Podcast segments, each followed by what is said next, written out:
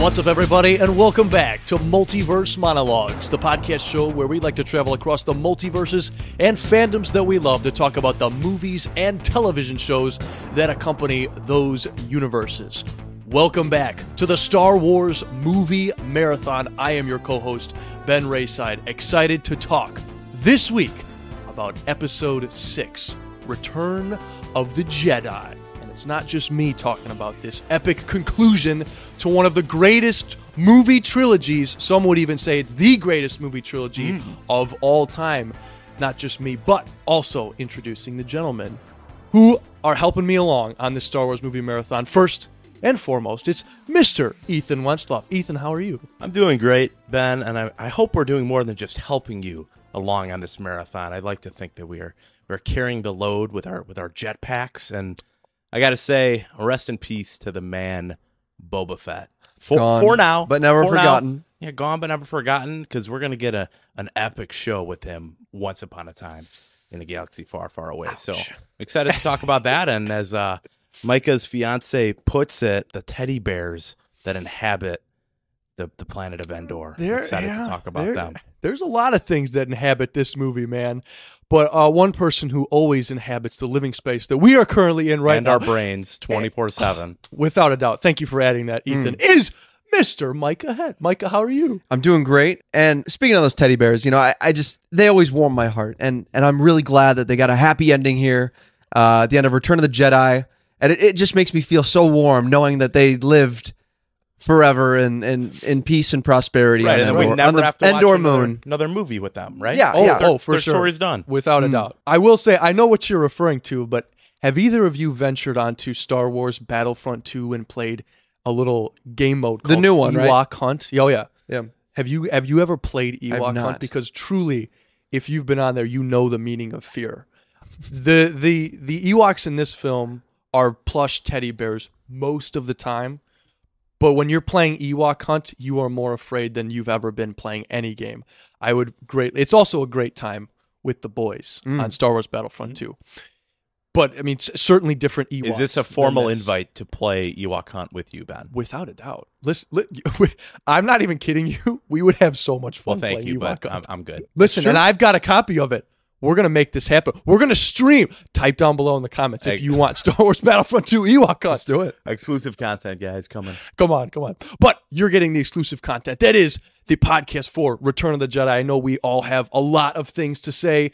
This is definitely the first one where we get a little bit controversial with a few things, a part of this movie. Who knows how long it's been since we've seen this now. With fresher eyes, you know, new things may pop up. We're going to find out. But gentlemen, with that, let's hit the hyperdrive and head over to the Star Wars universe.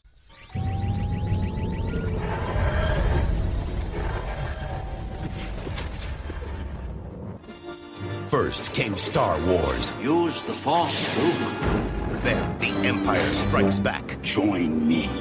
And on March 14th, the thrilling conclusion to the Star Wars saga, Return of the Jedi. You are unwise to lower your defenses. You haven't seen anything till you've seen everything. Return of the Jedi. And still playing separately in theaters, Star Wars and The Empire Strikes Back. All three films rated PG. Luke Skywalker has returned to his home planet of Tatooine in an attempt to rescue his friend Han Solo from the clutches of the vile gangster Jabba the Hutt.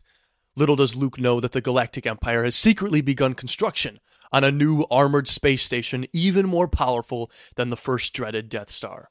When completed, this ultimate weapon will spell certain doom for the small band of rebels struggling to restore freedom to the galaxy. And that, gentlemen and listeners, is your crawl for Episode 6, Return of the Jedi. And this brings about some huge changes into all of our characters, for sure. I feel like with Empire, it was more of like a continuation of what we saw. And this is, okay, where are these characters now, especially Luke Skywalker?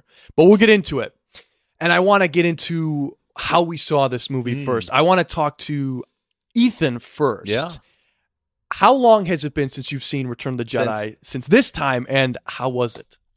It had to have been a few years since I've seen this one. I'm not sure when the last time I did a full watch of this was. It definitely was before we started doing this podcast, because you know we've been waiting a while to watch this movie so we could record a podcast on it. So yeah, growing up, this one was my favorite of the original three and favorite of any Star Wars movie. It's got a lot of fun elements and still has a ton of great elements just on a rewatch.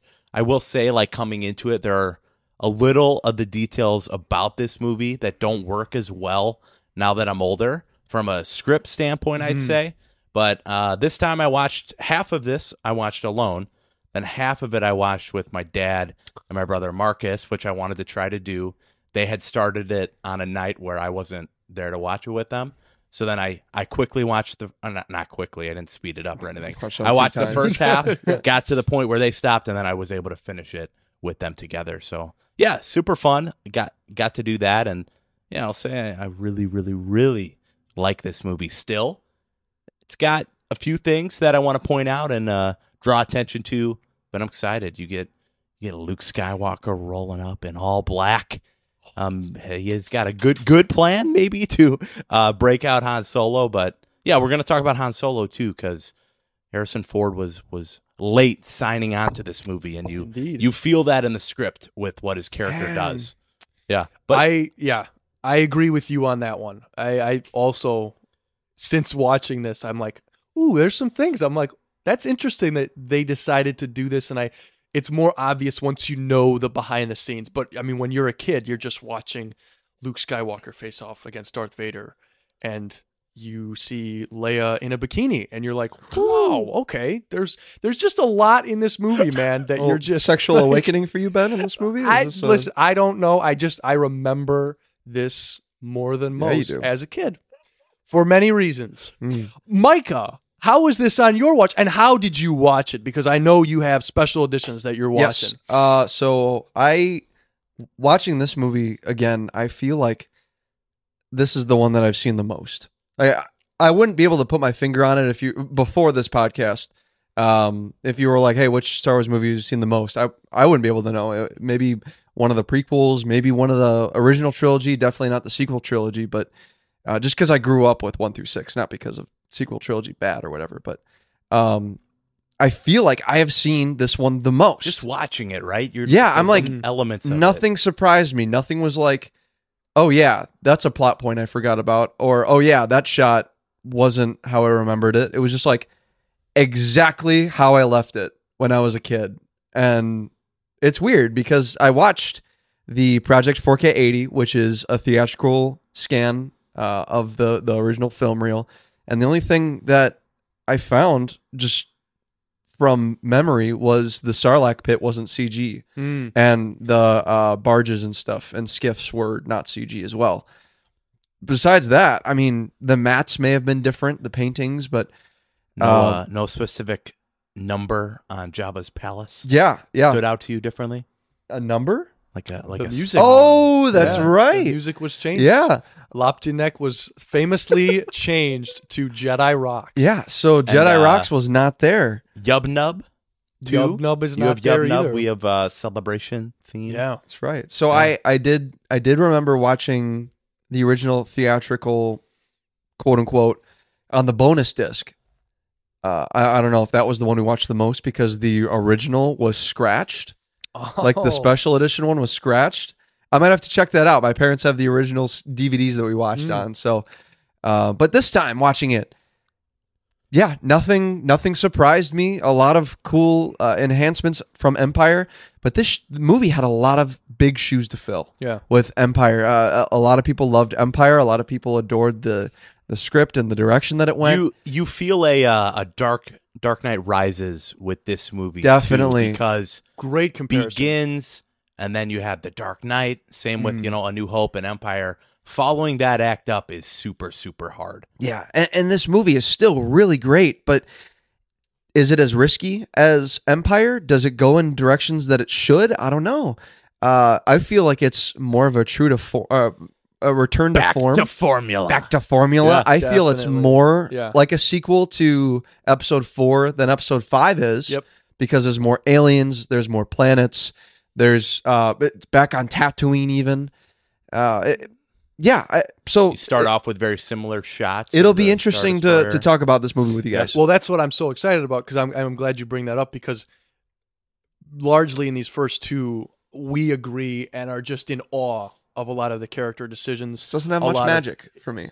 Not as much. Mm-hmm. Although I will say certain elements are the best Star Wars maybe has ever been. Like this movie. Certain aspects. Yeah. Like A New Hope does for Star Wars, like, you know, all the baseline stuff, right? And then Empire Strikes Back expands upon those. It specifically force powers. It does force things that A New Hope never dreamed to do. And then you get to this one and it's like lightsabers in combat. That's so cool. You don't even think about that now. It's like, oh yeah, lightsabers in gunfights, that's fine. But this, like, blaster bolts being deflected, you have the lightsaber throw and force grab with it. That isn't seen until like Kenobi. When Luke takes out the speeder, I always get super giddy, you know? Oh yeah. The troopers flying towards him and he's deflecting them and he slices them. And it enhances all the visuals. Like all the spaceships are just, you thought that it couldn't get any better than what they did in Empire. But here it's seamless. It's flawless. All of the special effects there aren't many to critique. Right. It holds up today very, very well. And I wonder if that's why I don't feel the magic as much, is because it doesn't have the charm of the roughness that the first two have. You're saying it's too clean? I'm saying it's too clean. But that's not a critique. It's just, it doesn't have the magic for me because it's too clean. But I'm not going to not get points for that. No, you can't because I saw this for its 40th anniversary in theaters last year. I forgot to log it on Letterboxd. And I watched.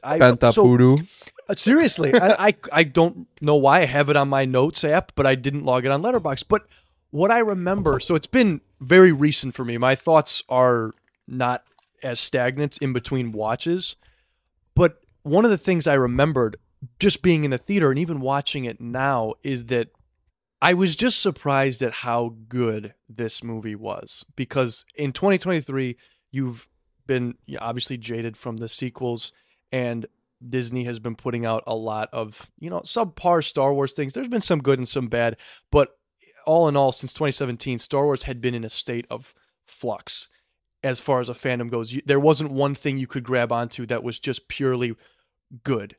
And so when me and my brother and my dad went and saw this for the 40th anniversary, I just sat back and I was so happy to watch it and just be like, man, this is just, it's so good. I have some things that I don't like about it. Don't get me wrong, but Luke Skywalker, man, even this rewatch too, he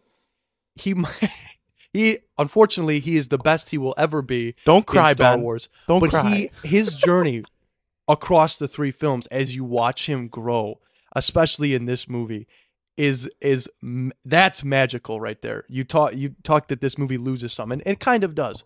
But Luke Skywalker as a character, and I watched a lot of behind the scenes for this trilogy in particular, and just the passion that Mark Hamill had, especially for this time. Hey, where is my character going? What's going to happen? He kept badgering Lucas because, I mean, and even Lucas didn't know. And I love the contrast between, like, Mark Hamill's like, let's take Luke to a place he's never been, and then you cut to Harrison Ford.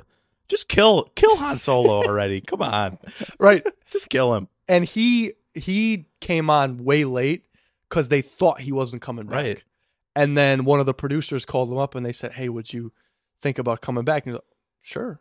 Yeah, I'd be honored to do it. Yeah, for sure. And fun fact is Lucas tried getting Spielberg to direct this one. Yes. Yeah, but then there was a whole thing with the Writers Guild and the Directors Guild where George Lucas actually left both of them because they were requiring that he started the movie with the director. That's what they told me I had to do that. And he's like, it ruined the, you know, the fantastical elements of this movie. I can't start with, you know, directed by George Lucas. I can't do that. So he had to leave the guild. And who ended up directing this one? Irvin Kershner. Or that was the last one, right? Or he did both. Oh, Irvin Kershner. No, this was you're right. Oh my goodness. Because Kershner did Ralph McQuarrie. Marquand something. Richard Marquand. Yeah. Richard Marquand. Thank you. Yes, he did that one. And I mean, he's had a lot of criticism in his life. I know him and George didn't get along all that well. This was his last like big thing, I think. He didn't really do much after this. He didn't do much before. Well, it was more so like... Where'd this guy come from? It's like Tom Cruise now. Tom Cruise has the idea for the movie. He knows even the action sequences and scenes he wants. He just needs to find a director who's going to help him accomplish his goals. And that's, I think, what George Lucas did until he got to the prequels and he was like, no one's gonna be able to help me with this one. Mm. My ideas are so out there, and it's like, yeah. But this time it's Irvin Kershner, and although I think he does a great job, I think script-wise, not Irvin Kershner. Yeah.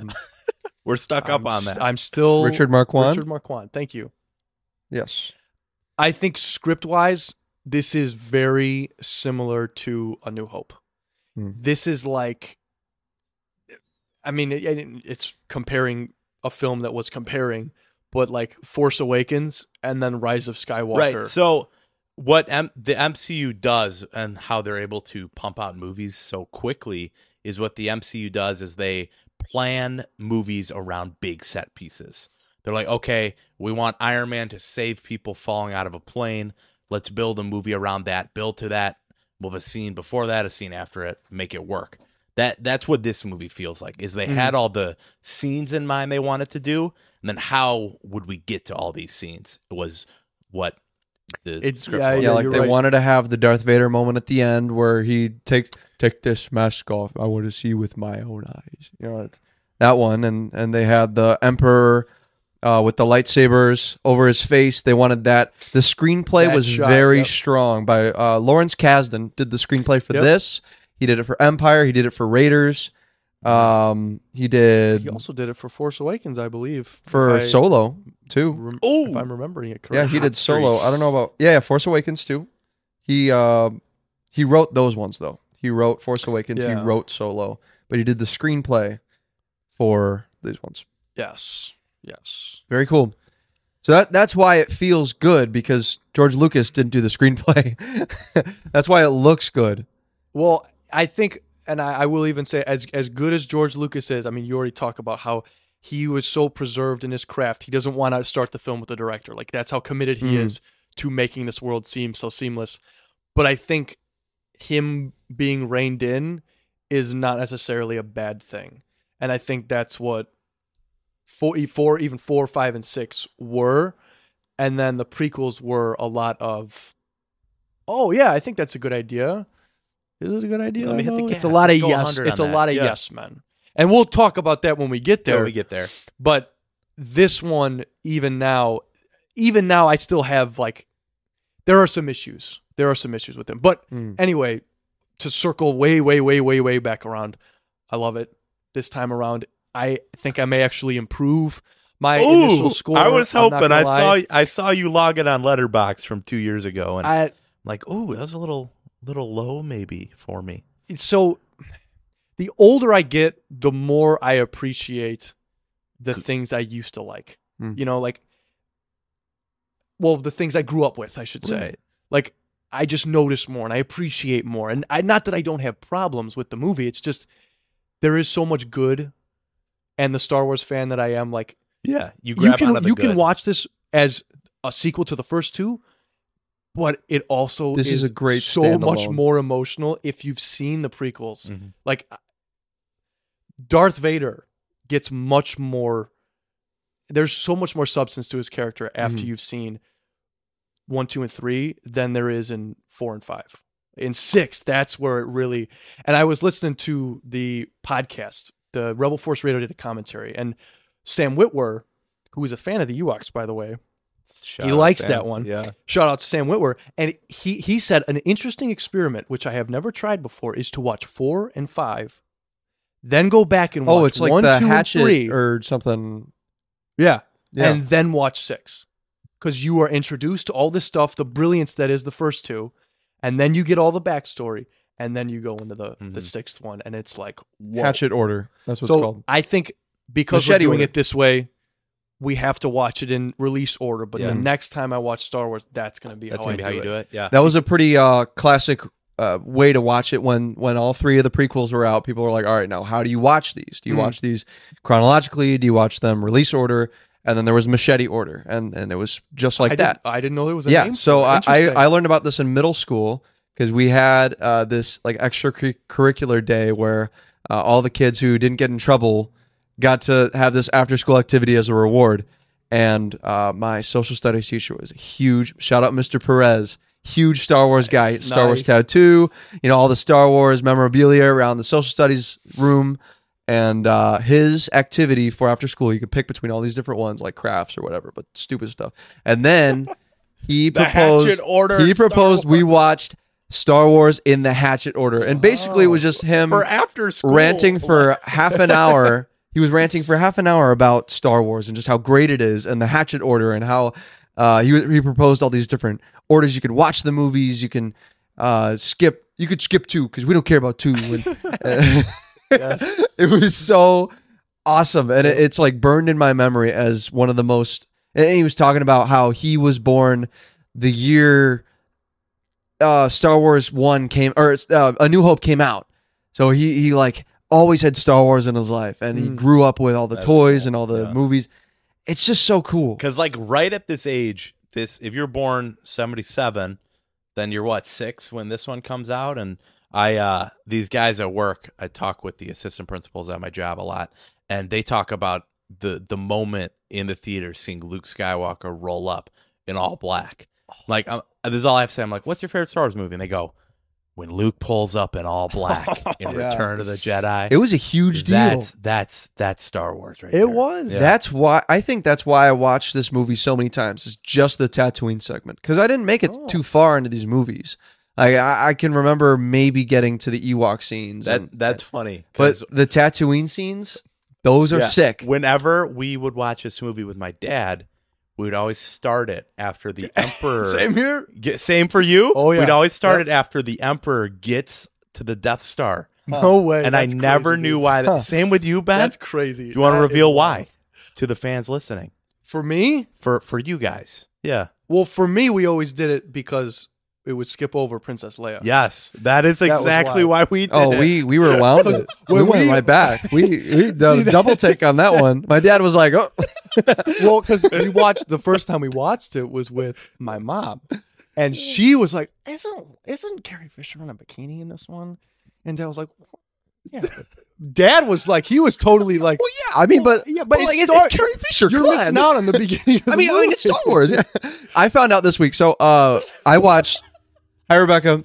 We watched Spider-Man this week. You don't have to come over. It's okay. We watched Spider-Man 1 this week, and Rebecca was not allowed to watch them, so this was the first time she was allowed to watch it. And I was like... Same here. Why was I allowed to watch it? So we called my mom, and she was like, well, we put it on because, you know, it's a superhero, and how bad could a superhero movie be? And you get to these scary parts with Green Goblin, and then there's... multiple times in the movie, Rebecca said that, quote, Mary Jane's boobs were out. They were. I think there were another character in this movie, according to Rebecca. Well, listen, hey, that the rain scene, it's basically see-through. And my mom's mentality for us watching movies after that was, oh, well, they already saw it, so it's not like you can take it back, so just watch it again. Eventually, my mom came to that one, too. Yeah. And it was the same thing with the other Spider-Man movies. Like, Green Goblin was scary. That was her main thing, was that Green Goblin was scary. I'm glad you knew, Ben, why you couldn't watch the beginning, because I never knew why Dad always skipped to the beginning. I'm like, Dad really, really hates Jabba's barge. Like, that stinky slug. What are we... Yeah, and then one time, I remember we built a fort, and it was me alone. I popped in the VHS and the tube TV, and I watched the beginning of... You little rascal. I watched Return of the Jedi, the beginning of it. And I'm like, wow. Which one was it? It was this one, right in the middle. This one? Yes, it was this Yoda? Yep. The 1995 VHS. Wow. Yeah, that's the one we had. And I popped that in. I'm like, that was really cool. But then I still didn't know my dad wouldn't let me watch it. And that night, he was putting me to bed. And I would think I was like 10 or something. And I'm like... You're like, Dad, Leia's hot. No.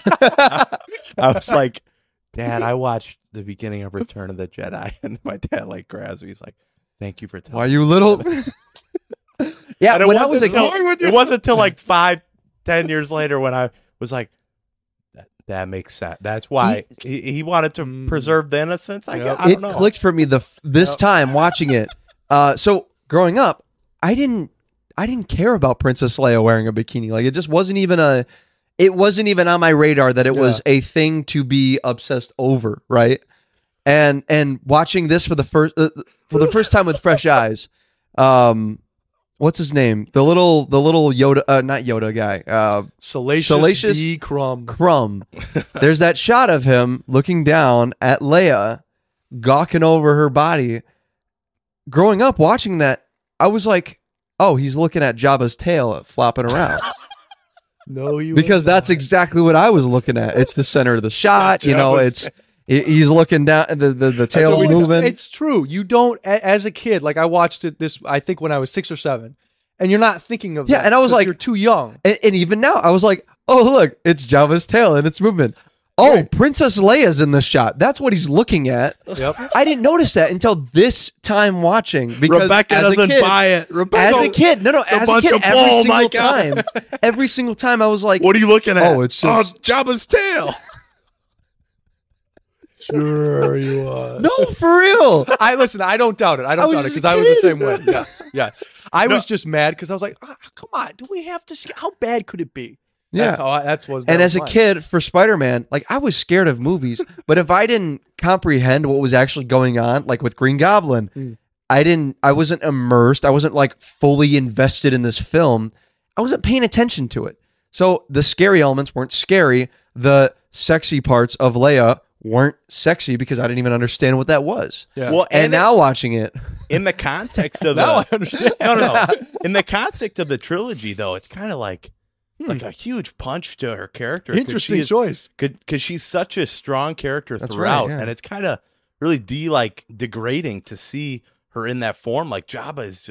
Because we've had this build up to Jabba. Because if you saw the original edition of this, you don't have Jabba in A New Hope. So this is your first reveal of Jabba. The massive... intricate puppet that is Jabba. 6 puppeteers for this guy. Like, okay, with air conditioning built into it. Crazy. Yeah, this big Jabba the Hutt slug kingpin of Tatooine, bounty hunter empire, whatever. Like, okay, this guy sucks. This guy means business. He like takes our lead female hero and like degrades her to this level. It's really like if this watch, I'm like, oh, that sucks. That hurts. But you're like, what was George Lucas doing, though? And it's interesting, too, because it's the same screenwriter as Raiders and Raiders has a very strong with Marion. But even that, to me, it emphasizes how truly scummy Jabba really, because you get the emphasis that when she goes and like he pulls her to him and he's on like she's on her, you literally feel repulsed because you're like, oh my God, it's so disgusting. Yeah, I think Rebecca got the ick from Jabba. Listen, I don't blame her because it's a disgusting like when he's like pillowy on the belly. Yeah. And right. She like that reminds you almost lounges on him. And they do such a great job of making him not feel like a puppet. He's always got this like living slime coming out of his mouth or his nostrils and just snot dripping, and he's gross. His eyes are such intricate puppets. Like they're each part of him is a puppet on its own. Yeah, very very cool. That's another thing about this movie. It's so good at making puppets, at making these special effects. The suits, that it doesn't have the charm for me. It's crazy. Like I feel crazy saying this, but it doesn't have the roughness. Like alien in NASA spacesuit on Tatooine and the cantina. Yeah. You think this the work put behind it is too? It's crazy because even Yoda, masterful puppetry in this. You don't even realize it goes in the back of your mind. Yeah, it's so good. Yeah, the quality here is tremendous. So let's talk Yoda since we're on Yoda. We do because he's the one on the cover. He is the one on the cover. And he has like the least screen time. He initially wasn't in the movie. But there are two reasons they threw him into the script. One was they wanted to have some connection between the last film and they're like, Yoda's a great piece for that. And then two, They thought kids watching, and even James Earl Jones says this, didn't believe Darth Vader was Luke's father. Mm. So they needed our trustable, trustable. Is that a word? Sure. Yeah. Trustable little friend, the Yoda, many truths to confirm that. Yeah, he is your father. I love the whole scene on Dagobah. It's so good. It is so good. I love how Obi-Wan breaks it down for him afterwards. He's like, Luke, you're going to find that many of the truths we cling to depend greatly on our own point of view. Yep. And that raises so many questions as to what the truth is. Because he says, Luke, once I die, you are the last of the Jedi. And what does that mean for Ezra? What does that mean for Ahsoka? What does that mean for all these people that are in extended canon that haven't been introduced, that are in the books, even in Legends? Like, what does that mean? Leia too is force sensitive, so it's a lot like. So what makes a Jedi here? Is the last step to being a Jedi to confront Vader? And I can explain it. It is at that point in time, and Dave Filoni has done a lot to make that line still work with his Jedi that are still alive. Mm. Ezra is in a different universe, galaxy. Yoda does not really. To him, Yoda's dead, even if Yoda... I guess Ahsoka says, I'm no Jedi. Force sensitive? Ahsoka is not a Jedi. She says, I'm no Jedi. I am no Jedi. Yes, she does have that iconic... That's a pretty big part of her character. Yes, she is no Jedi. So technically, as far as... I mean, you have Cal Kestis. I think you mentioned him. Mm. What happens to him? He technically would have to die. You know? So, Leia wouldn't count either? Not at that moment. But I feel like Cal Kestis would have started this whole Jedi Order or something. Well, but you, how about Little Broom Boy? But that's the thing. What about Little Broom Boy? Let's not talk about Broom Boy. But you have to realize, like, that would be him saying, okay, there are no future Jedi either, if that's how you take it, because Leia should. Well, we get to should. There is a potential future set for her to become a Jedi and train in the ways of the Force. Whether or not that's followed up is another sequels, but in this movie, there's definitely hints at that. Mm. And as Yoda is saying this, I'm watching this with Sam, and the whole scene ends, and Luke's face is like, and Sam goes, "That's my face." The whole conversation. I'm like, "Wait, because what?" And she goes, "I didn't understand a word Yoda just said," and I'm like, "A word he just said." There were a couple lines. There were a couple lines where this was the first time I understand everything that he said. I'm like, turn on the dialogue here. This is like the most important stuff. The subtitles. You have to understand this stuff. Yeah. I love the line that Yoda gives. He's like, unexpected this is, and unfortunate. Unfortunate that I know the truth. No. Unfortunate that not ready for the burden you were. Like, I love how it's not just that we were keeping the truth from you. It's that you truly, in Empire, you were rash. You were not ready for the realization that Darth Vader was your father. Mm-hmm. The only way you could have gotten out of that is some miracle, and the miracle happened. So he wasn't ready for that. He was not. The Yoda line that clicked for me this time was, growing up, I never knew what he said here. It was, told you did he... Mm. Told you, did he? Like, yeah, he does say it like that. That's true. Like, huh? What? Yeah, he's so upset. He's like, oh, he told you that, slimy Anakin. And that understanding Yoda's dialogue there, which is crazy that it was added as like we got to please the kids. Mm. It's the most important part of this trilogy, I feel. That connects moment? It. This is the one that bridges the gap between your father is the trilogies. Yeah. I feel like this is the reason why we have the prequel trilogy is because of these scenes with Yoda you didn't and Obi-Wan. You watch the special edition where you get the cool the Binkses celebrating. Oh, yeah, it's true. You do have the Jar Jar Binkses celebrating. Ben is resident lore master. What is because whenever Darth Vader is talking to Luke. And we see that Luke is a great Jedi now. Vader's always like, Obi-Wan has taught you well.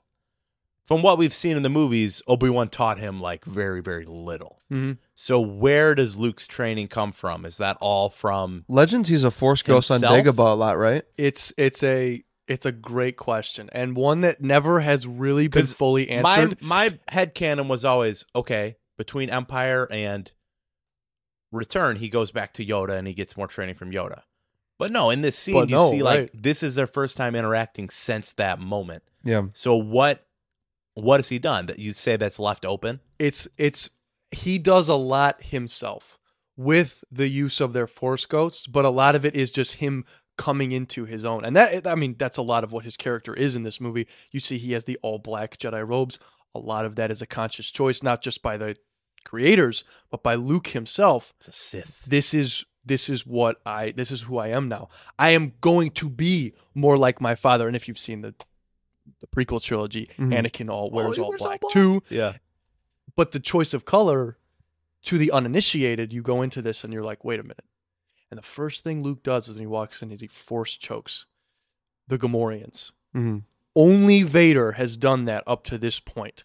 And so you are meant to think, is Luke going to turn to the dark side? There was the title, was originally Revenge of the Jedi. Yeah. His faith, his use of the Force, or what side he falls on, is totally in question up until the moment where he says, no, I'll never turn to the dark side.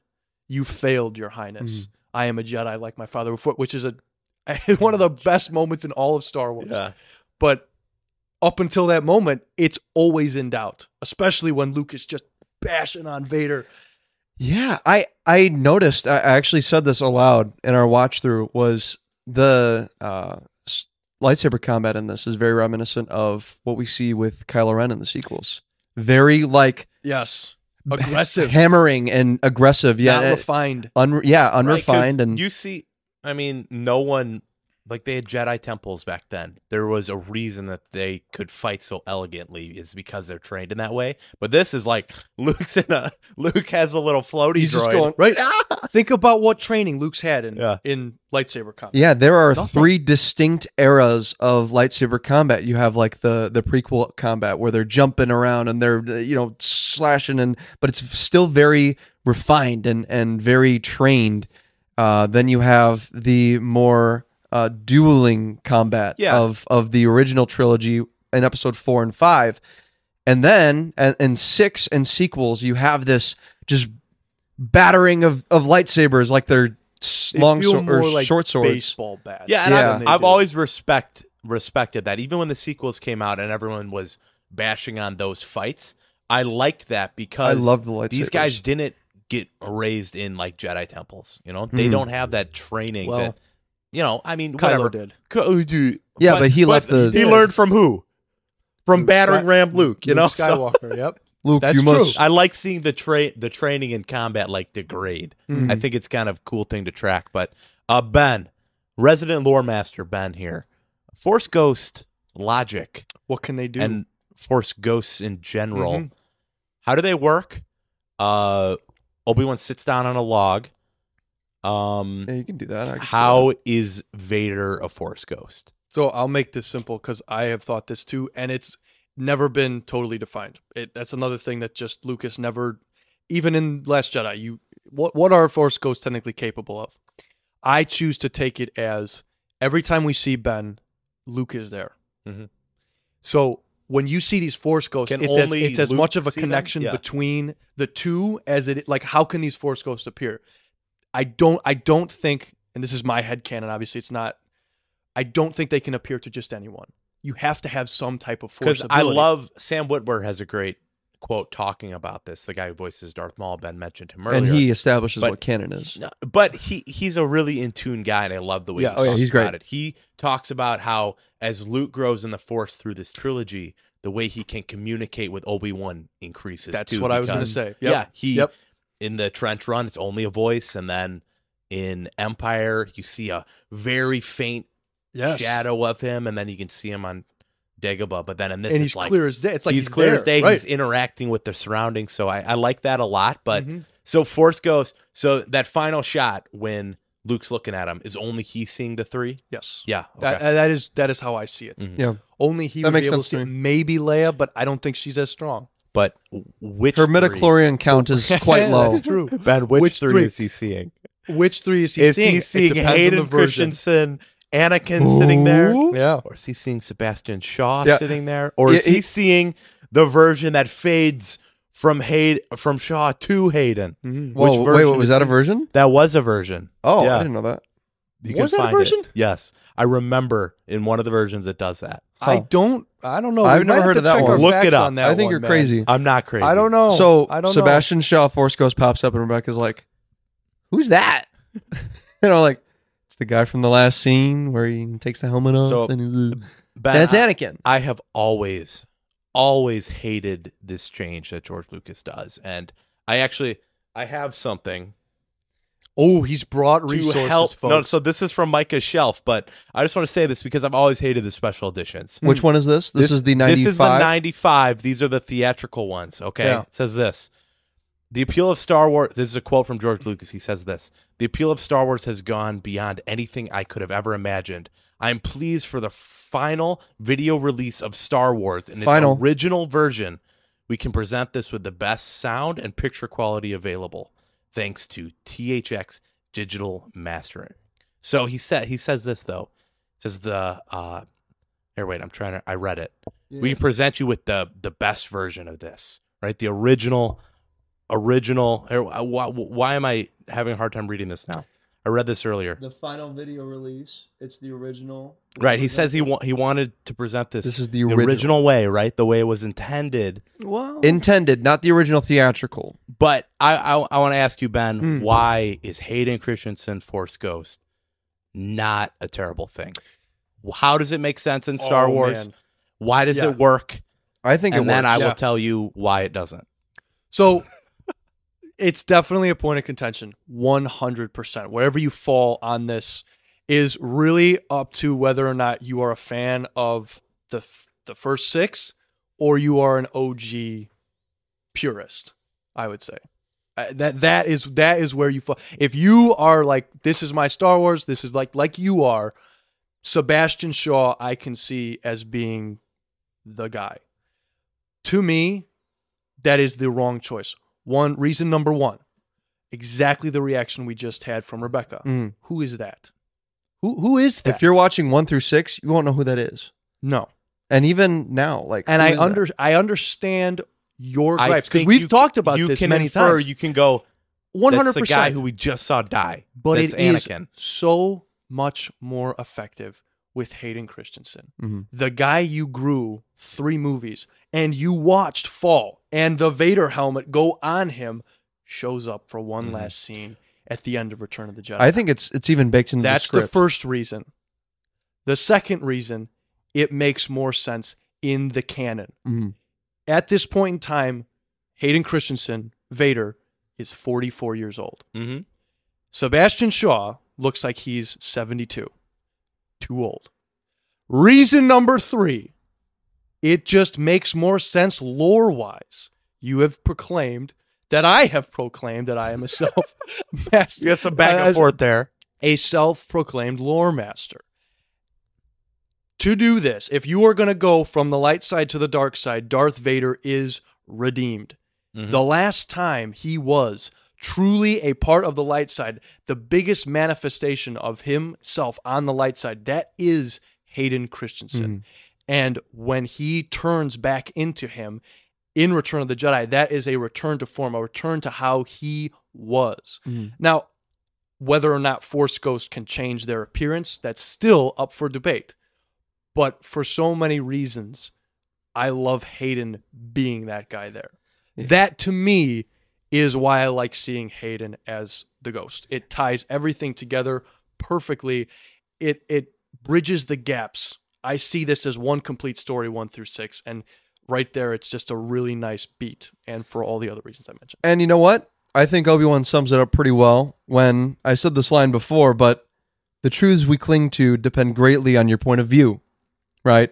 So your father That's true. Was seduced by the dark side of the Force. He ceased to be the Jedi Anakin Skywalker and became the Sith Darth Vader. When that happened, the good man who was your father was destroyed. That is the end of Anakin. So that begs the question, is George going to go back? And is he going to refilm the helmet removing scene with Hayden Christensen? Will he do it? Well, no. I would flip. I also would kind of be a little like, oh, that's too far. He's already removed the eyebrows. That's a little too much. Yeah. Yes, which makes more sense. Ben, I think you presented your case very well. Yes, go. No, I mean, you did it great. I can't rebuttal that too much. My just thing, it always plays icky when it comes to Vader's like redemption, right? This was the version he was at when he came back to the light side. That's the version that it was initially when he was a Force ghost. So I just I like it being that way, because redemption to me doesn't work if you're older Anakin, you're redeemed, but then you're Force ghost young Anakin. No, you are the purest version of yourself after you've been through your entire journey and you're where you sit at the very end, right? Old Obi-Wan is Force Ghost Obi-Wan. You don't have CGI Yoda in there, right? Those are their old forms and they die. Yeah, they've been through some things. Even in the Obi-Wan show, we see him go through a little arc in the Force, and maybe he's not as rich as he was in the prequel era. So that's just my thing with it. Like, it negates redemption because that's the journey. That's what a redemption journey is. You have to go through everything. And he's where he is at the end, where he is because of everything he's been through. Yes, he made a lot of mistakes, but I mean, it's Christianity through and through, right? So I knew it. I know, right? To me, there is no difference. I totally agree with what you're saying, but it's still that guy. It's just still that. It's just that. You know? Yeah. It's still Padme before she dies. There's still good in him. There's good in him. I know. And there is. And then you see that at the end. And there's actually a really funny line that Hayden, when he filmed that scene, he said, I didn't really know what I was doing. George Lucas just put me there, and he said, just kind of look around. And if I had known what I was doing, I would have played that way different. So that was... I love that. George Lucas doing things, and people are like, "What are you doing?" He's like, "All right, Hayden, go up there and just do something." Just and then Hayden just goes, "You look handsome, look charming, do your thing, Hayden." The fans will woo. But speaking of Padme, there was a line that stuck out to me in this film, and it's Leia just spitting crap. Plot hole? Yeah, just plot hole? Question mark? Leia, you have no idea. You have no idea. See, Luke's like, "Hey, Leia, you remember? Do you remember any of your mom?" And she's like, "Just images, just feelings." What? And here I have an answer for that as well. Go, Ben. Retroactively, you can say obviously Lucas didn't plan that out as well as he did. Come on, Lucas. But you could say, and this is just the Force. But you could say technically that Princess Leia, just as she says, "I know," somehow I've always known that they were siblings. You could say that the Force, even as a child, has given her visions of Padme. And since, maybe if you want to bring genders into it, they're both female. The sister would have a closer connection to the mother than the brother would. But all headcanon, though. But it is all headcanon. But that's where I go to, where I'm like, Luke, who grew up on a sandy planet, maybe with not the most loving parents, doesn't have any of that. Yeah. And Leia, who grew up with loving parents in a castle, who had nothing but time to do whatever she wanted, would have thoughts like that. Just images, feelings, really, like she says in this one. That's how I see it. You know what's not headcanon, though, is so you mentioned the line, "I've always known." Did she always know when she was macking with her brother? Did she know when he was macking out? Come on. Check this out, Han. Maybe it was right after that. She was like, "Oh." But you do that began the always. Right after.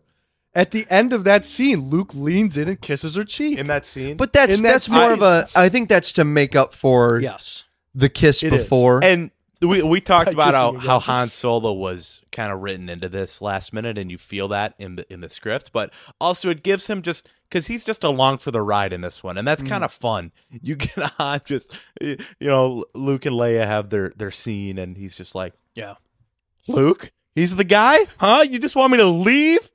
You got a big old crush on Luke?" Because then even Lando and Chewbacca but Lando and whatever that dude's name who flies the Falcon. Yeah, no, yeah. Oh man, they're not even in the Falcon. Yeah, Falcon. Pronounced nice properly, as we learned last week. But yeah, Han Solo is just kind of like, I mean, this the gif of him like this, that's him this whole movie. Hey, it's me. Come on, dude, that's good stuff. What do we? So we're here. What do we think of Endor? Endor, the storyline in Endor, the characters on Endor. The whole plot seemed to go by very fast for both Empire and this one. I don't know if it's just because I'm so comfortable with these movies, but this one, did it feel really fast for you guys? I think pacing wise, this one's super quick. It is like especially with the runtime. This one's what, like 217, 211, maybe 214 was it was for me. Yeah. So this one's breezy. Like you'd expect the finale to be a little longer, and they spend, I think, like the first 37 minutes on Jabba's barge. Mm. Then when that ends, that's when the rest of the movie kicks off. So I do think this could have been longer. And you feel like even with the opening crawl, it's like the Empire's made a new Death Star. You're like, okay, all right, let's see what they do with this. And then they kind of yada yada over that.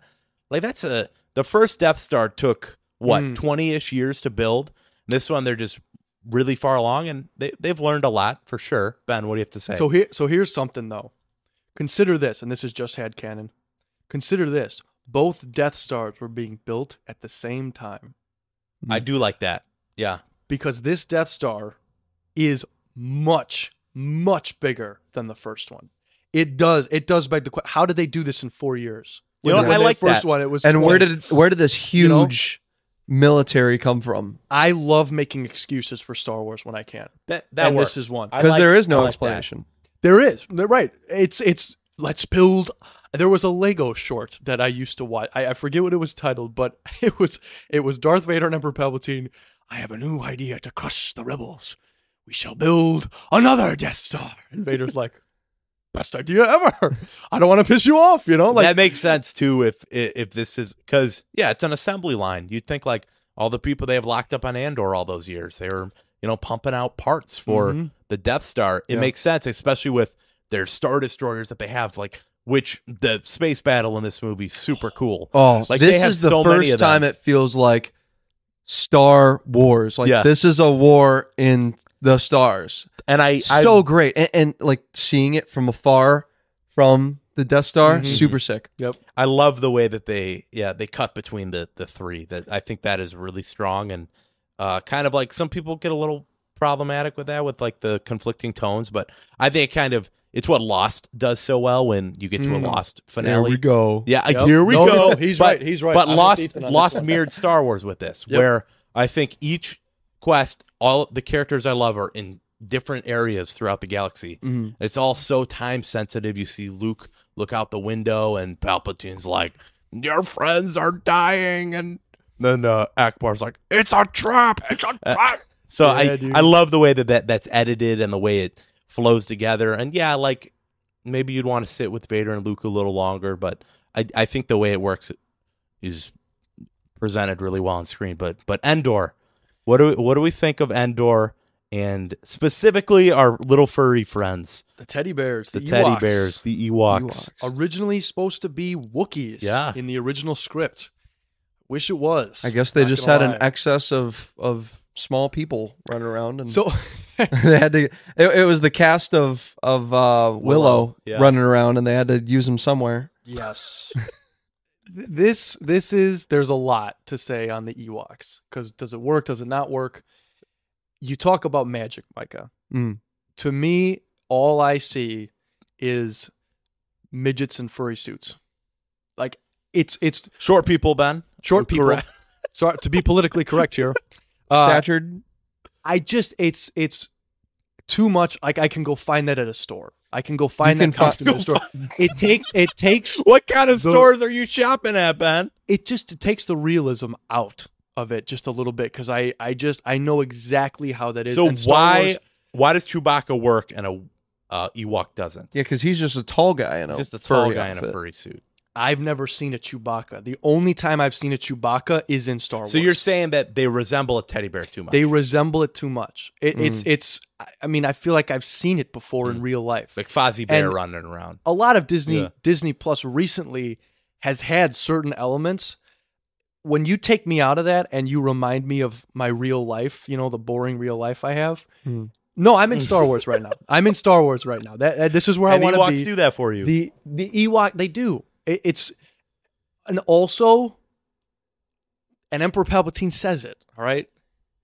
An entire legion of my best troops is on the ground right now, about to capture the rebels. All six of them. And this is like, it's just, listen, they're teddy bears, they're Ewoks, and they take down the stormtroopers. If it was Wookiees, it would be way more believable. Sure, it would. But also, like, come on. It's fun. It's like, this I think is still the most fun Star Wars movie. Like, I love, like, the speeders on Endor, the scout troopers. I'm a big fan of the Ewoks. I've never hated them. I was even talking to producer Parker last night, and he was like, I have no idea, like, how, like, it just felt like we woke up one day and then everyone hated the Ewoks. I've always enjoyed them, and I get people think they're annoying or they take you out of it, but this is their home turf, right? You are the Galactic Empire. You walk into Endor. I think in my Letterboxd review, I compared it to if you were going into the ocean to fist fight sharks. Yeah, you're gonna lose. So you're going into Endor to fight Ewoks. You're gonna lose. I don't care how big and bad you are, Galactic Empire. This is their home turf, and I gotta say it: the scene with Chewbacca and the Ewoks commandeering the AT-ST, that is great. Pure Star Wars to me. Without I love that. The Ewoks, I think that we would have had an uniconic final act in this. Like half of it would have been uniconic, because without the Ewoks, if there were just Wookiees, okay, now we've got more Wookiees. The episode 3 and Kashyyyk stuff wouldn't have been, and they go back and do it. Yeah, they go back and do the Wookiee thing, and I think that's all right. I think we needed to see a new species introduced. I like it. I'm not super negative on it. I'm not super positive on it, but I couldn't have Return of the Jedi without my little Ewoks. They do some of the same bits that they did with Yoda in episode 5, like the food thing, right? Give him a little bit of food, see what he does, and give him a reaction to a human object. Oh, it's just a helmet, you know. But you know what? I think that's what makes Return of the Jedi such an accessible movie for everyone. It's a self-contained film. You don't need to watch 4 and 5 for this one. It's not like 5 where you have to watch another entry or even 2 entries to get the full enjoyment out of 5. 6 is its own thing. It's got amazing complete acts. Each act is its own story, and that's great. I love that about this movie. You can turn on any part of it, watch it for like 20 minutes, and it can be an experience in its own. And I think that's maybe why I watched it so much. Yeah, regardless of what you think of. Does that make it a better movie? I don't know.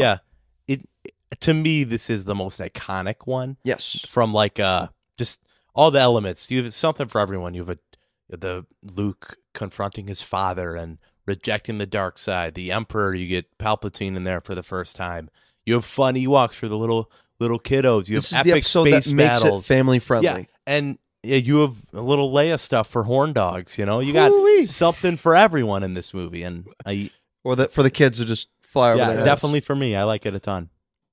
Yeah, you did the movie, so, not the and we'll transition right into the fight and the end sequence. But when that is so good, and it is. Guys, the final duel in this movie is one of the best ever. A sister. You have a sister. But that happens. Yeah. And you're like, holy crap, he knows.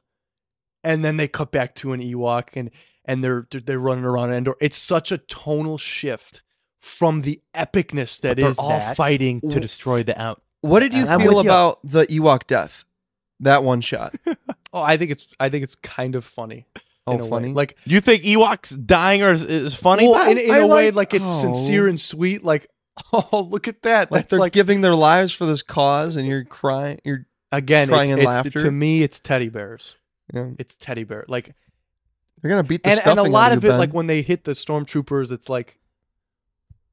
And the stormtrooper falls down and dies. Like, they wouldn't. Listen, this movie solidifies why they should have never decommissioned the clone troopers, Ben. Okay? Did they? Listen, that's why. Wait, hold on. I believe we have a clone trooper in this movie. Retroactively, another. What do you call that? A retro retcon. A retcon. There we go. Thank you. Captain Rex. Technically appear in this movie for 2 scenes. Aren't Sabine and Hera flying around too with Lando? Technically. I don't know. I think I don't remember that. Ghost flying around or something? No, but I think the closing monologue of Star Wars Rebels. You know what? You might be right. We helped fight. I know Rex for sure. It's been a while in the Battle of Endor, but I don't know. I don't know if the other characters did. Yeah, I gotta brush up on my. I know. It's, whenever you see that old guy, you just can't help but think, "Look at Rex! Look at him! There's Rex!" Right? Exactly. But we've said enough about the Ewoks. I'm not the biggest fan. It doesn't. It's not a big detractor. Doesn't ruin the movie for you. It doesn't. Yeah, absolutely not. Okay. No, that's not even close. It's just would I prefer something else? Yes, just a little bit. But the final like the duel, antics on Endor too. That's where it all comes together, man. It's a perfect cacophony of epicness because you have Emperor Palpatine. This is Star Wars to me. This is something that we have missed. Oh yeah, for a long time. You know, they tried bringing him back in the sequels. They didn't really. They didn't try. They did. Well, somehow they did it. Somehow Palpatine returns. But it just these two people fighting, father and son, and then you have. The evilness, the devil, you could say, in the background, trying to twist and turn at every moment, the light versus the good. Plays with his character too. It's so good. And then they have this John Williams, who we haven't mentioned yet. I don't know how, but he has this theme that was not released officially in the soundtrack. You can only get it on YouTube or whatever. It's called A Jedi's Fury, and when Vader says. A sister, and Luke ignites his saber. He's like, no, yeah, right. And then this epic theme with a haunting, like a guy sings in the background. It's like a haunting vocalization.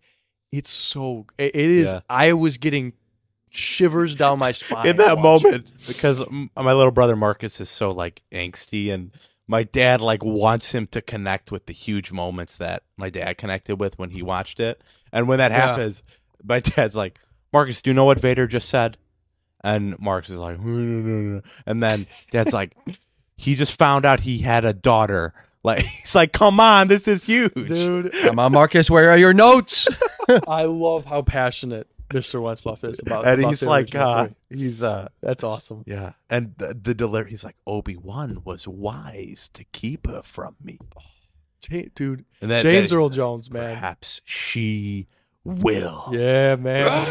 Yeah, good scene. I love that one. Yeah. I mean, that's the thing. This movie is good, but then the finale with Vader and Luke and the Emperor, that's up there with the best of the best, man. And I can see how this is many people's favorite movie. Mm. It's just as a whole, there are a few things. Producer Parker says this is his favorite. Oh yeah. There's just a lot of similarities you can draw to the first one. Not that it seems lazy. I got a clip from producer Parker. Do you actually? If we want to cut that in, I was able to connect with him last night.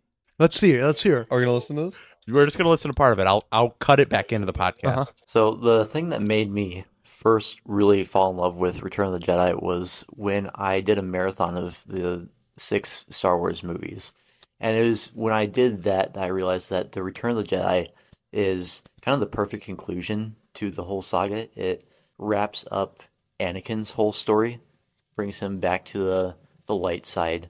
You see also Luke in his full arc, as well as the downfall of the Emperor, the big bad across all 6 movies. So when you watch it, you view it like exclusively as like the capper of the first 6 saga, yes. Right? Yeah. So yeah, that's cool. Cause when I watch it, I view it as the trilogy capper, but I like the perspective of it being the end of that saga. Only very recently seen people apparently hating on the Ewoks. I never knew people didn't like the Ewoks. Right. I've always loved them. Especially on this most recent rewatch. But I was watching a video on Star Wars the other day, and it was talking about how one of the main themes in the original trilogy is the duality between nature and machinery. Mm-hmm. Like especially in the first movie, in A New Hope, you see the Empire is in a machine. It's in the Death Star. Darth Vader is like was he a robot? Is he a human? Yeah. We don't really know. And then he's more machine now than man. Yes, that exact line in the 6th movie. And we feel that means Darth Vader is evil, even though that shouldn't necessarily mean that he's outright evil. But like in A New Hope, we see Luke has his machine, the machine that the other pilots trusted in, and it didn't get the proton torpedo in the hole. But now Luke is here. He turns off the machine and uses the natural force, the force which is the core of the universe. And then in this, the end, you see, like, especially when Luke chops off Vader's prosthetic hand, he sees the wires. He clutches his own robotic hand, knowing that it's the mechanics in him, that it's the tie to his father, and he remembers that. And then he tosses his lightsaber away and resists the Empire as this natural connection between father and son is more powerful than the hatred that the Empire is trying to put on him. And I had to give that love because this is one of his all-time favorite films. So yeah, people like him love it. I don't know if this is one of my all-time favorites, but it definitely was growing up. Yeah, it's interesting you say that. As far as lightsaber battles go, because we didn't do our lightsaber battle ranking. Right. This one has got to be. Ooh. We do a lightsaber ranking. We're going to rank them as they come along. We have the first one, which. It's the very first lightsaber duel. Let's just say that. And then we have the much improved, I think we all can agree, one from Empire Strikes Back. You know, thematically it's all there. Does Return of the Jedi, is this the best? Is this the best one out there? Parker would put this as first place. Out of everything. First place. Yes. I've talked to him. He said this one's first place. Dude. And that's fine. Like, that's totally acceptable. Listen. 100% it's acceptable. Yeah. I would even I don't know, man. It's definitely as far as the first three go. As far as actual combat, because we got to factor in we're factoring combat wise, but then also script wise and dialogue and cinematography of it. This one, because the Empire one is so solid. Mm-hmm. But for being a lightsaber battle in Return of the Jedi. It really isn't a lot of lightsaber clashing. It's more dialogue. It's more dialogue. It's a lot of force things, jumping around, hiding. Because he's like, I don't want to hurt you. I want to convert you to Jediism. And even it's watching this now is so funny because you see Yoda, deflect Palpatine's lightning later, and you see Mace Windu do it. But just the way Luke is like, convulsing, bro. Yeah. Please help me. No.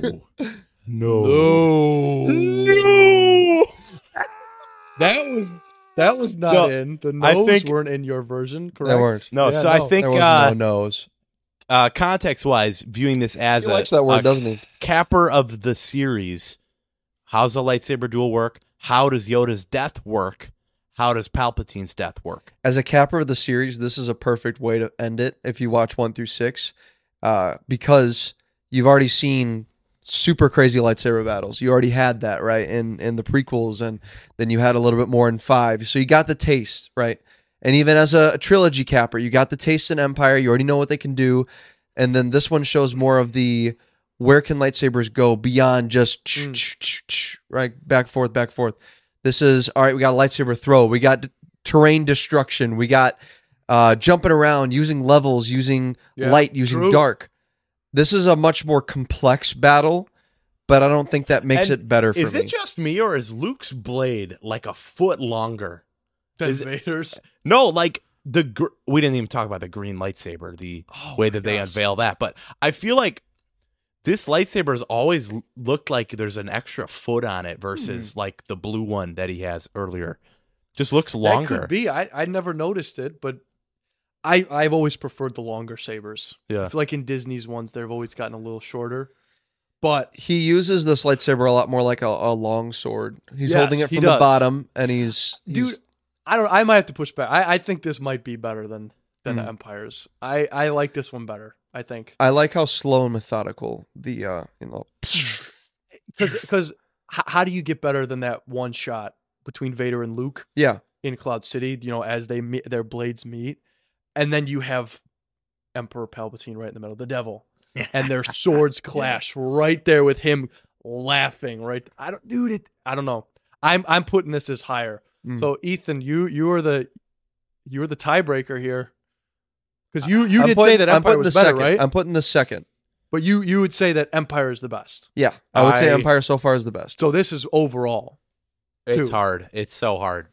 But because we don't factor in what happens after the duel, right? Like Vader death is not part of this. No, it would not be. So I would be perfectly fine with this Vader, being the best one. Though. Yeah, like you can't factor in I am your father into that duel. I can't factor that in. No, that scene. No, because that's after. Yeah, but I gotta go this one then. I'll go this one because they're both just so good. That's the thing about them because just Vader's dialogue in both of them is great. But I do love the. Way he's like, she's your sister, or you have a sister. The way he like feels that, and the cadence of his voice is like he's shocked. He's like, he was wise to keep. And then the best bit in retrospect is when Luke is on top of the stairs and he's like, Obi-Wan has taught you well. Yes, the high ground. He is the high ground. Yes, yes. I was unveiled to that via a meme, and I was like. Yeah, I love that. Mind blown. Yeah. So what are you gonna do? Cut off my arms? So this one's the best one. Come on now. Sure, I would accept it. Before we get into our next categories to end it off, is there anything else we want to say in movie talk about movie talk for this one? Before we get to favorite scene, favorite character, space battle, super cool, really love really it. Good. Yeah, yeah. B-wings. A-Wings, new ship designs. B-Wing. Yep. Sick. Really, thank you, Parker. I don't know if I would say the best ship designs, but I love that they all are letter-based. The Emperor has a completely different face mask between... like, he has a weird thing in his entrance to the Death Star. Yep. And then it's just makeup on the last scene. Yeah. The entrance scene is really cool, too. Yeah. You start with Vader... Well, Vader has the first one. And then Emperor Palpatine walks down and it goes from Vader's theme to John Williams' new Emperor theme. He's like, the Emperor is coming here? We should double up. Is that your man? Is that the guy? Moff Gerard is not the guy I'm picking for today. No, but he's not your guy from the last film. No, right? He is. Admiral Payett is still in this one. He is. But he is on Vader's cruiser. He's one of the guys who has to, too late, run! And the A-Wing crashes into the bridge, and that's how they die. He dies. Yes. R.I.P. Mm-hmm. If only they were strong in the Force, they would have been fine. Right. I read that they weren't going to have him in this movie, but the fan mail, they got a lot of fan mail to bring him back. And they did. And I was like, I didn't even know people liked this guy until you mentioned him last week, Ben. Wait, what's his name again? Listen, there are Admiral Piett, P-I-E-T-T. There are so many characters from the expanded universe that people... I mean, Boba Fett. That's another one who just dies. Dies. Like, Boba Fett? Where's Boba Fett? Yeah, it's just the most unceremonious. George Lucas, I've heard rumors that he did that to literally piss off the fans who wanted so much more from Boba Fett that he was like, fans, they want more to see from Boba Fett than they do of the actual character, so I'm just gonna kill him off. He's the only Imperial officer to survive more than one film and be portrayed by the same actor. Yes. Wow. Yes, he is. Very cool. Which, yeah, no, that's he is crazy. Good. Yeah. But Moff Gerard he's great because he's like, wait, what? And then Vader says, "The Emperor is not as merciful as I am," and you're like, what? Yeah, there it is. Yeah. It's like. Wait, what? It's like, Vader's bro, you murked everyone in the last movie. What are you talking about, right? Vader? Yeah, that's good. Gentlemen, it's time for favorite character. Favorite character in Return of the Jedi. I say this every time, but there's a lot to choose from because all of them are so good. I feel like when we get to the prequels, that saying will not be said. But I want Obi-Wan this movie. I want him. Right. But Ethan, who would you say is your favorite? All right. There are a lot of great characters in this movie, but just because we have not selected him throughout this whole trilogy, I'm going to take him in this spot. I'm going Chewbacca. Really? Love the character Chewbacca. Okay.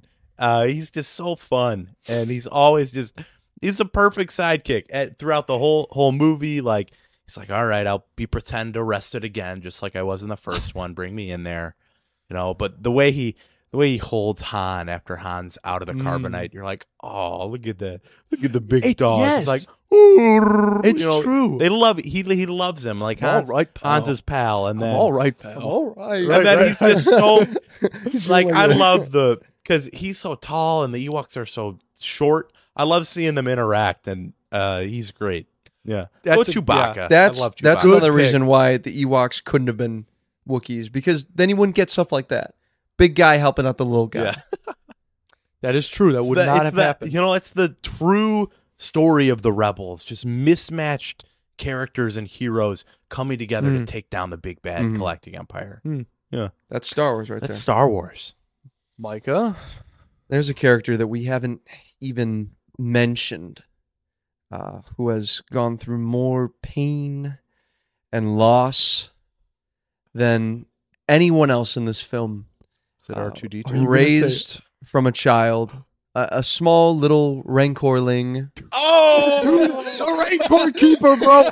The rancor keeper, Malakili, the rancor keeper, came out of nowhere. I forgot how much heart he had. I take it back. There was one thing that surprised me in this movie, and it was just the amount, the expression. I followed him this time. Like with my eyes, I watched him, his reactions, because I made sure to pay attention to him. And you see him, he's watching, he's laughing when oh, Luke, you're gonna die. And then Luke hits the button, the thing goes down, the rancor, he dies. And then the door opens, the two buddies go out first, and Malakili is, oh, get out of the way. Right, he runs past. Right, dude, that's Star Wars. Genuinely, it is sad. That's Star Wars right there. These characters that, who cares, right? Who cares? Yep. You give them a little bit to do, and he becomes more than that. And that character genre, like that Rancor Keeper becomes a future development with Danny Trejo's character in Book of Boba Fett, which is, I think, pretty fun. It's a fun little bond adventure. For life. Yeah. So that when the Rancor dies, this guy is just heartbroken. And that is a really, really neat feature of this movie.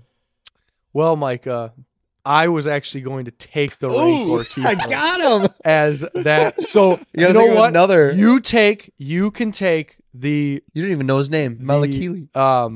The extra character, like the small character this time, because I'll go big. I'll go big this time. Look at him. He's so sad. He's so sad, dude. It's. He kind of looks like you, Micah. There's actually a Lego minifigure of him. What is that? You know, I also thought about Nien Num, the pilot with Lando, because he is hilarious and just so dumb. I also thought about Bib Fortuna. He's insane.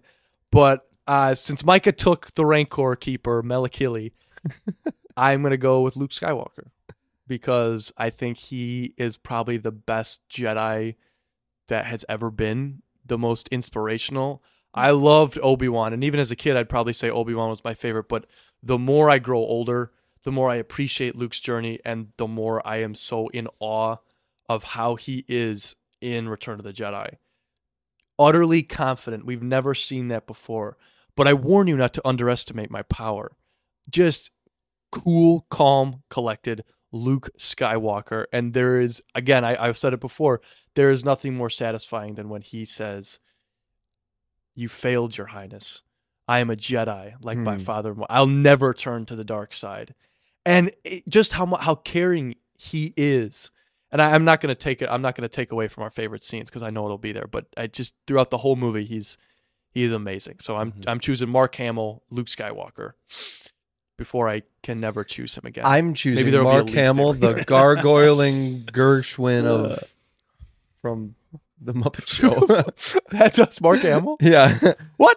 Well, no. Mark Hamill in the Star Wars special with the Muppets. Yeah. Yep. All right, gentlemen. Favorite scene in Return of the Jedi. A lot of fan favorites. Ethan? Oh, man. favorite scene. I'm gonna do it. I've said it multiple times. I'm gonna go Chewbacca and the Ewoks. No way. It just like I remember liking that as a kid, but it's pure Star Wars enjoyment. Seeing just these mismatched creatures operate this weird machine, you know, killing stormtroopers. That's Star Wars, dude, and I love seeing it. It put a big smile on my face this time watching it, and I said to my dad, I'm like, this is so fun. This is just so fun. It's pure fun Star Wars. So I'm taking the scene where Chewbacca and the Ewoks are in the AT-ST, and then they pull up to Han Solo, and he's like, shoot. And that is Chewbacca. He's like, hey, old buddy, old pal. Yeah. The relief you feel. In there's a lot of deep emotional scenes, but that one was like just so fun. Hit you this time. Yeah, hit me this time. In a different way. Micah? I want to say Tatooine, but that's too big of a moment. So I'll take the whole movie. So what I'm going to do is I'm going to say my favorite Lego Star Wars episode or chapter was Jabba's barge. Oh, that was a good one. And my favorite scene is in Jabba's palace. But which part? I don't even know. It was Jedi Rocks. Oh, no, sorry. Lapti Nek, technically. You would have watched Lapti Nek. I'll go with Luke's entrance into the Malakili scene. We'll say that because you get to see Luke just asserting his dominance over everyone except for Jabba. He can't get through Jabba. This is the first time we see the Force not work, like that tricking of the mind, and it's hinted at in A New Hope. Oh, you know, for the weak-minded, it's. And then you see it work on his pal. What's the dude's name? I'm sure you know it. Which one? With squiggly neck. Bib Fortuna. Bib Fortuna, yep. And then Jabba's like, you weak-minded fool. You will not have your Jedi mind tricks work on me, boy. Super cool. Yeah. I love how everything, you know, all the plans are starting to, Lando's here. Ooh, Han's meeting up with Chewie. All right. Leia's trapped. What are we going to do about that? C-3PO still. It's cool. And it just sets the whole tone for the movie. Yeah. Amazing. This is what you're in store for. Yeah, I never realized that it was a Force choke at the beginning too. Very cool. Yep. From the opening of the doors to seeing the silhouette of a black garbed Luke. Yeah. Very cool. And his priest outfit. It's got like the white collar on it. It's so funny. Yeah. And you do see in the background the little spider doodads. I loved riding around on those in the Lego games. The Omar monks. Yeah. They have an insane backstory. And I love C-3PO. He turns around and is like, oh my goodness. Goodness me. Yeah. He does that quite often. Well, I'm glad you two gentlemen picked those scenes because I can get mine. Free reign. I get free reign. Pretty much. The good scene. Allow me to paint you a picture, gentlemen. There was a moment in Empire Strikes Back where Admiral, technically at that point it was Captain Piett, comes in. No, it's General Veers. He comes into Darth Vader's chamber, and he sees this scarred head of Vader, and instantly there's that question. Okay, there's a man underneath. It's a man, not a robot, nothing else like that. It's a man. What the heck?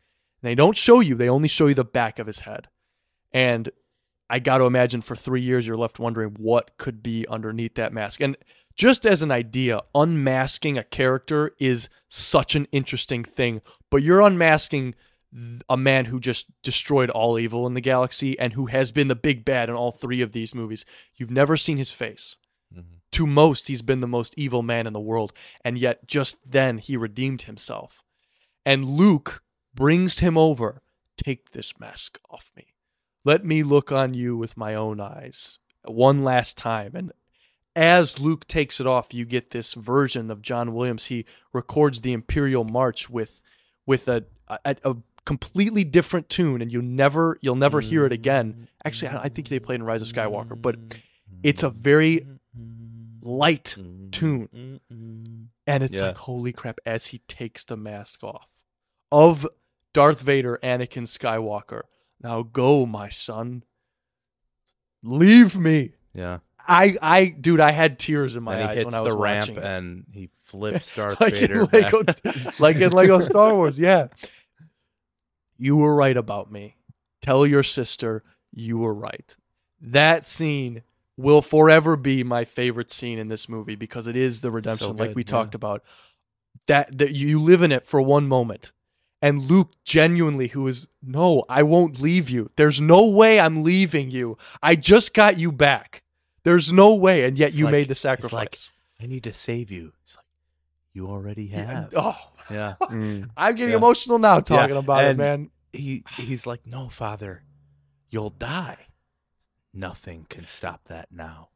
Yeah. Great scene. Is that also your favorite musical moment, Ben? Right there. Oh, I forgot about that, man. No, my favorite musical moment, actually, controversially, is Victory Celebration, the ending musical theme for not many reasons. Not Yub Nub. No. Well, I do have a great love for Yub Nub because that's the Lego Star Wars. They had Yub Nub. All right, I love it. But Victory Celebration is one of the best Star Wars orchestration. It's a good theme, Ben. It's a good theme. Yub Nub is good if you watch the first three. It's a nice, you feel triumphant. But when you watch all six, that's not what Lucas wants you to feel. Right. It's you got to see the Binxes. You have to feel it as a galactic-wide event. This all just happened. And it's almost a bittersweet moment that you're saying goodbye to these characters. Honestly, for the last time. In my mind, it is. Yeah. I mean, isn't Naboo destroyed, or is it Coruscant? I'm thinking of destroyed in the sequels from Starkiller Base. Oh, none of those planets are destroyed. Are you sure? I thought Coruscant was destroyed. Hassian Prime is destroyed. That they move capitals in the sequels to Hosnian Prime. That's the name of it. Sorry, not that I really care about lore. Come on, but yeah. Yeah, my favorite musical moment is Victory Celebration. It's one of the best, and it was added later. It was not originally in the movie. Trash. But I really like Victory Celebration. That's my favorite musical moment from John Williams. Yeah. Gentlemen. I'm going to take one. Micah's got it. It's when Luke is saying, either surrender or die. Dum. Dum. Yeah, yeah, it's great. I love that. Yes, he's on the little diving board, and he does a couple jumps, and he does a little bit of breakdance, and then it's great. I'll keep it short and sweet. Yeah, that's a good one. Ethan, you don't have to pick one. I'm not gonna do Jedi Rocks. What, dude? What? No, dude. No, it always stands. The Imperial March as Vader dies. I love. That became the menacing theme of Vader and Empire. And then you get a different rendition when he's like, I am your father, right? You get a different rendition of it there. And then now, because it's the Vader theme, but it becomes like the Luke Vader theme together. And I like the intimacy it brings where and it changes. And the way, because it's the beauty of music. It's the same thing, but I don't know the proper music term, but the speed or cadence or motif. It's a whatever. The motif of it changes and the emotions change. Oh, sorry, that's not the motif. Tempo. Yeah, but the tempo, whatever. It's I don't know. I thought you were talking about just like slower, the floor. It's lighter. Yeah, I agree. Yes, it's such a good moment.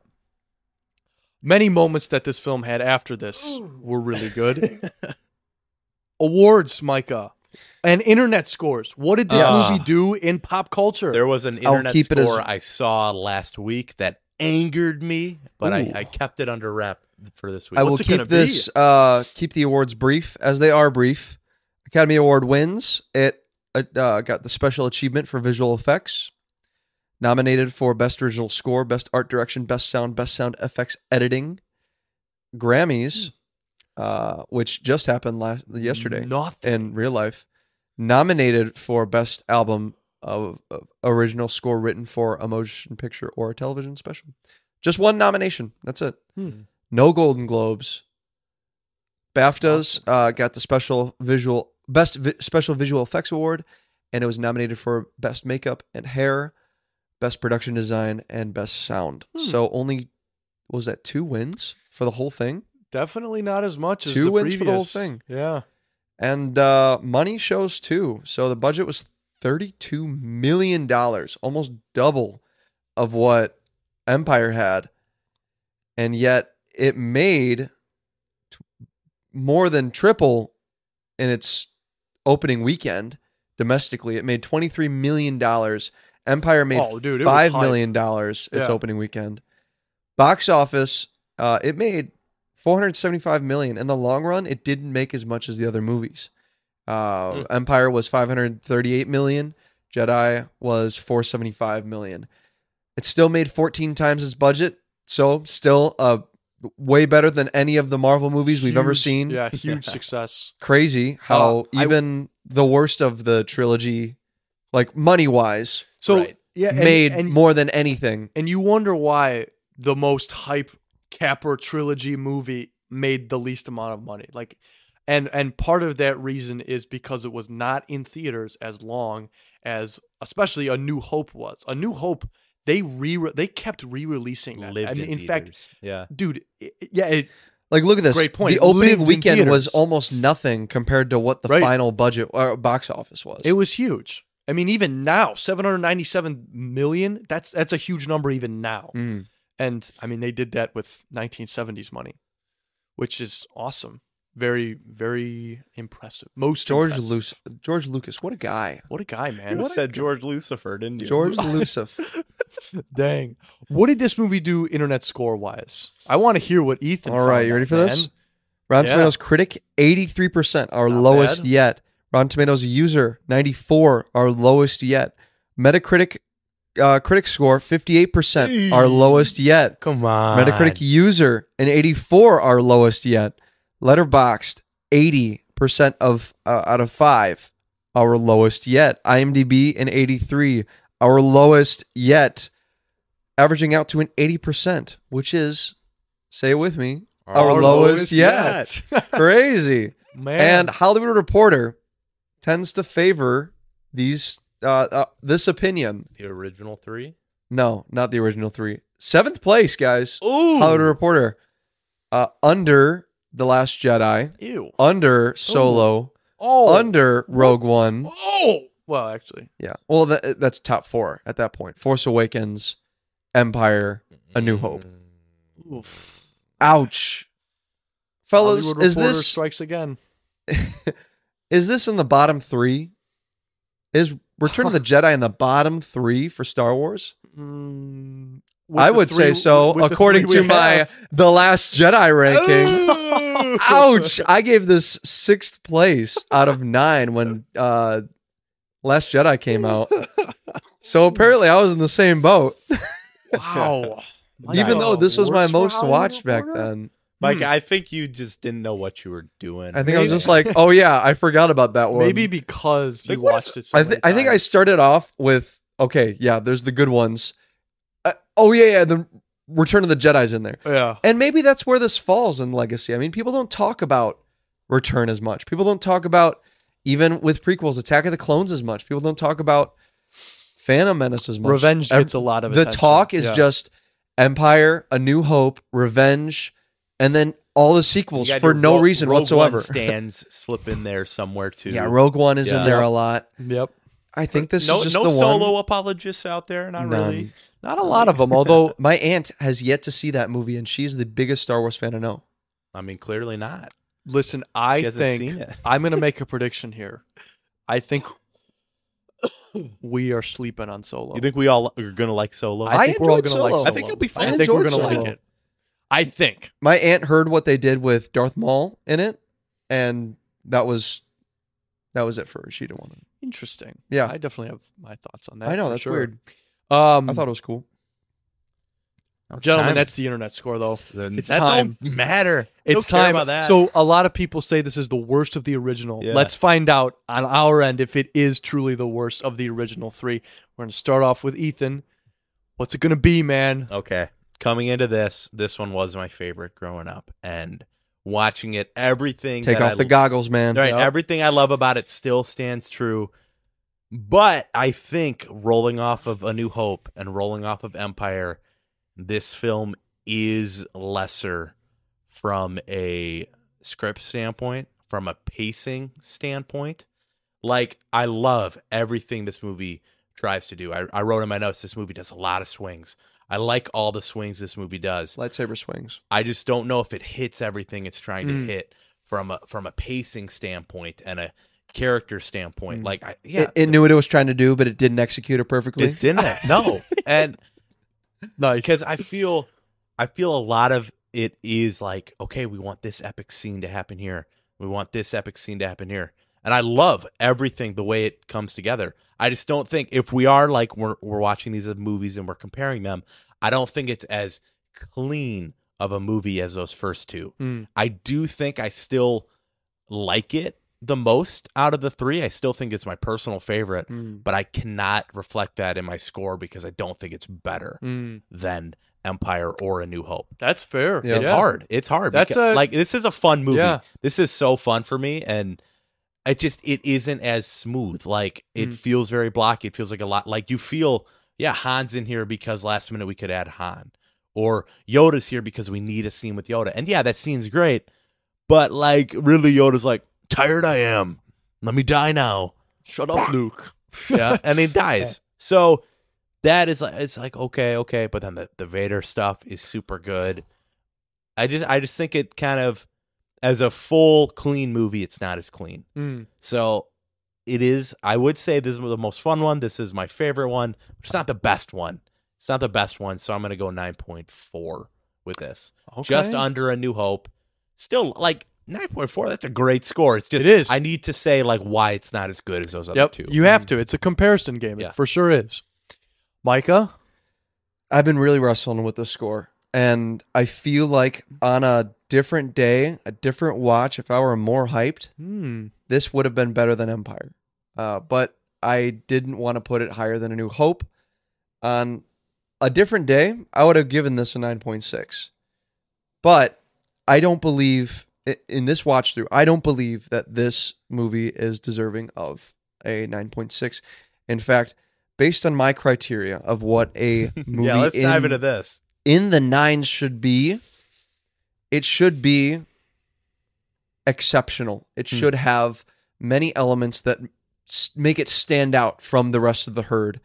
And for me, this feels very, yes, there's great elements, but they're independent of each other. Like Ethan was saying, the pacing is weird, the it feels blocky. It feels like, all right, they had this area, they needed to do the cool Luke stuff on Tatooine, they needed to do the cool stuff in the Death Star, and like visually this movie is perfect. Like, on paper this should be the greatest Star Wars movie, right? It has everything it needs. It's yada yada a little in points. It's just, I don't know.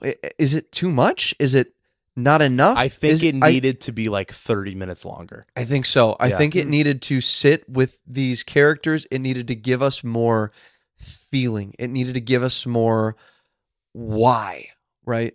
And that's why Han Solo's rushed. That's why Padme. Well, sure, yeah. I mean, sure, yeah. The Luke and Leia conversation. Sure, Padme. That conversation. You made it work, Micah. Yeah, I can make that work. Mm-hmm. That seems like rushed. The Yoda stuff seems rushed. There could have been more training. I like how there's no training. I would have liked more, and we can only get that in extended universe now. Like, that is set in the timeline. That is all we get, and because this movie isn't it's not as magical as A New Hope and an Empire Strikes Back. At no point was I like, yeah, that's magical. There were some parts where I was like, oh yeah, that's epic. But then it fell more into the blockbuster territory, into the, this is a great movie. Like, it's all right. That's why I'm going to give this a very respectable 8.8 out of 10. 8.8. Okay. It is not quite a 9 for me. Doesn't reach a 9. It's still amazing. And it is almost a 9. It is almost in the territory of, right, yeah, this is great. I mean, I loved this as a kid. It's a very accessible movie. There's a lot of things in it that are great, but Ewoks, they're on the fence, right? One more scene with them doing stupid Ewok antics and I would have been out. Like I was on the fence. I didn't emphasize that as much in the podcast because I don't want to. You don't want to hurt me. I didn't want to hurt him. But I feel like there was a lot of just ATSTs walking around and then doing the same, like, whoa, and that was Ewok. That was Endor. That was Endor for me. But we've talked about it enough. We talk about the speeders though, and the speeders. That scene is super cool. Really good. It's cool. It's cool. There's a lot of things in this movie that are just, yeah, that was cool. It is cool. That was cool. I like that. That's a good take. Not life changing. Not in the 9s. Yep. For me, this movie does better things than The New Hope does. It also does worse things than The New Hope. I would agree. Like, A New Hope is somewhere right in the middle, where it's just a better film. It's a better film all the way through. This though has some of the best moments of the whole Star Wars trilogy that we've seen so far. So I also struggle with where to put this. Originally, I always would have put this in the 8s, but upon last rewatch, I've come to really, really have a lot of appreciation for Return of the Jedi. My two major gripes are Ewoks and how samey it feels to A New Hope. The plot structure is like poetry, very the same. And I have the same complaint with Phantom Menace and honestly Force Awakens. They have, it's like the same plot structure. Now, Phantom Menace has, we'll talk about it, but it feels a lot of recycled ideas. And I feel like when George is at his best, he is trying to progress the story forward with new and innovative ideas. And this is full of them. It's just, there are certain points where the script, like we've talked about, feels a little like, oh, well, let's do another Death Star, And I think, I don't like when Star Wars gets samey like that. But I do really like all the stuff with Vader and Luke. It's some of the best Star Wars has ever been. So with that being said, I will give this movie also the same score I gave A New Hope, which is a 9. Because A New Hope is a better film, but this movie does a lot better, and also it does a lot worse. So they fall at the same point. They are both 9s. This is the highest I've ever gone with Return of the Jedi, though. I have gone on a journey myself with it. This used to be my least favorite one. But, I guess technically my scores kind of reflect that. I don't know. The first 3 are so good. They're all in the 9s for me. So with a 9, an 8.8, and a 9.4. That gives us an average of 9.07. Wow. Just barely knocks the 9. Yeah. Hanging on by a thread there. Nice. Coming in third place, though. It is in third place. Yes. I am in agreement with this ranking so far. I think we all are. I like it. I like it a lot. We came in around the same general area. Not bad, huh? Same old. Yeah. I like that a lot.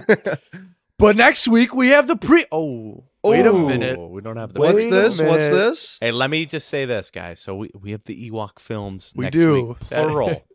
They both are like an hour and a half runtime. Caravan of Garbage. Courage. Let me ask you guys this. Do you want to keep the party going and extend this to a 2-week Ewok adventure? They're an hour and a half. They are. Can we do both in a week? No. I don't want to either. Wow. Because Micah even promised us the holiday special that he would watch. So I have to watch the holiday special too? You promised us. You did. You did promise us. I am going down a path I cannot follow. We have to wait 2 weeks to get to the prequels now? So what are we thinking? We don't have to. What have I done? What have I done? Yeah, maybe we don't want to talk about an Ewok film for an hour, but I know for a fact I don't want to cram 2 into a week either. I don't know, man. Let's vote. What do we think? Listen, whatever you guys want to do. If I can fit them both in on one day. To me, it's more I want to get this out of the way. That's what I think. I don't. But But I want to watch movies them just because I want to say I have watched them. Some of our favorite Marvel movies were the ones we just dogged on. Mm-hmm. This would be 2 weeks of us just having fun. We get to the divisiveness that is everything else. What do we think? I would say one a week. All right. Let's do one a week. That's fine. Let's do it. So next week, what do we have, guys? Caravan of Courage and Ewok Adventure. Ooh! Release November 25th, 1984. Just so you guys kind of get the idea of how small this movie was. The budget was $3 million. Mm. And which is triple the holiday special, just so you guys know. Yes. And the box office... And that's it. That's the box office. We have no numbers from anything else after this. So it's Ewok Adventure was $3 million budget. Battle for Endor was $2 million. So they're like, we're not dumping $3 million into it. Right. But you know what's cool is that George Lucas wrote both of these. He did. He has a writing credit for both. Yep. Let's go. Orchestrated by Peter Bernstein. Man. A lot of people gave him a lot of crap for making Ewoks a thing. And he was like, you know what? I'm going to double down on him. Let's go. I'm tripling down on him. I'm making two more movies. So that next week is Caravan of Courage and Ewok Adventure. If you're following along, you can find this on Disney Plus. Yeah. When we finish those, could we technically throw a Return in there and then count those as a trilogy? What do you think? Wow. Can we do that? Ewok trilogy? Wait, what's the trilogy? Return of the Jedi. Return and then the two Ewok films. What a great trilogy. That'd be our second trilogy. I mean, you made two of them. Why not make one more? Genuinely, do we know if any main characters show up in these movies? Yeah. I don't know anything, so I want to keep it surprise. I want to be surprised if I see it. All I know is that there are some acting credits. That's all I know. All right. Well, we will find out next week on Caravan of Courage. As we watch... the DVD from now. Oh, do they have DVDs of this? I watched this on VHS from the library. Yes. Oh, you've seen this before. That one. Micah. I've seen an Ewok Adventure. These are both of them. Oh, I've seen Caravan of Courage. The double feature. Because we thought it was cute. We were like, I don't want to, guys, I don't want to spoil it, but on the poster, we see Wicket fighting what appears to be a dragon. Guys, this will be quite the film.